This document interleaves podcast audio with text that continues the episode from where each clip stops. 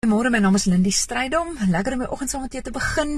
Ek het die laasweek vertel van curriculum vitae wat staan vir the course of one's life, die verloop van 'n mens se lewe. Nou dit eintlik jammer ons beperk dit tot kwalifikasies, die dinge wat ons weet en werkservaring, die dinge wat ons doen en goed kan doen of al gedoen het. Ek het jou vertel van my man se CV van mense en hoe hy mense se lewens raak op die plekke waar hy dan nou werk. Daai goed wat hy so goed kan doen en met die kennis wat hy so baie van al het en wat hy al versamel het oor tyd. 'n CV van mense en hoe dit is wat ek ook bymekaar wil maak. En toe die afgelope week toe self my so nog uitbreiding aan hierdie gedagte van die verloop van 'n mens se lewe en die versameling van van mense maar die versameling van stories. Mense wat ons raak leef en stories wat ons sien, maar julle ons hoor en sien so baie en ek is bekommerd dat ons ons neem waar, maar ons neem nie in nie. Ons neem nie deel nie.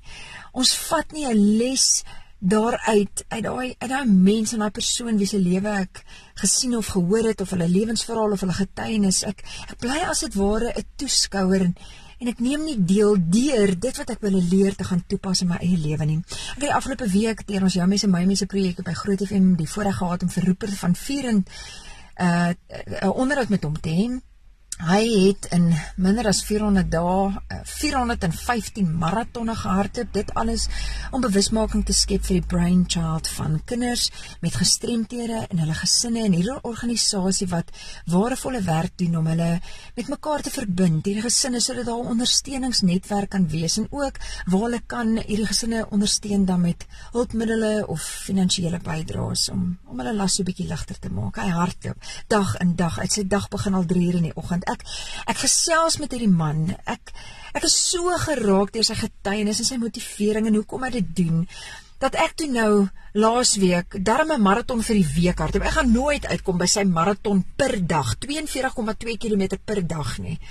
Maar ek het geraak deur sy hart en sy passie en die saak op sy hart, besluit ek hardloop en ek dink aan Rupert en ek dink aan hy kinders wat hy so op die hart dra. Ek wil vir jou vra, die stories wat jy hoor of jy dit nou raak lees, ehm um, iewers op sosiale media of in 'n tydskrif of ag jy hoor iemand se getuienis. Jy lees die gelykenisse wat Jesus vir ons vertel. Jy lees die evangelies, hoeveel stories hoor ons nie daar nie, maar ons blaai verby. Ons hoor maar ons ons ons neem dit nie in nie. Ons neem waar, maar ons neem nie in nie. Ons ons neem nie deel nie en ons maak dit nie deel van ons eie lewe nie. Kom ons sê vir onsself, Ek wil vandag stop by die stories wat my aandag trek, wat my hart raak. Ek wil die les raak hoor en ek wil vat daaruit en ek wil dat dit my lewe verander sodat ons nie net verbruikers word van al God se inspirasie, alles, al die mooi werk wat hy besig is om te doen in verskillende mense se lewens nie. Ek wil dit nie net sien nie, ek wil dit ek wil dit inneem en ek wil hê dit moet my lewe ook van vooraf in beweging in inspireer. Mag ons mooi raak sien en mooi raak hoor, waarneem, maar ook inneem en deelneem aan God se werk in mense se lewens.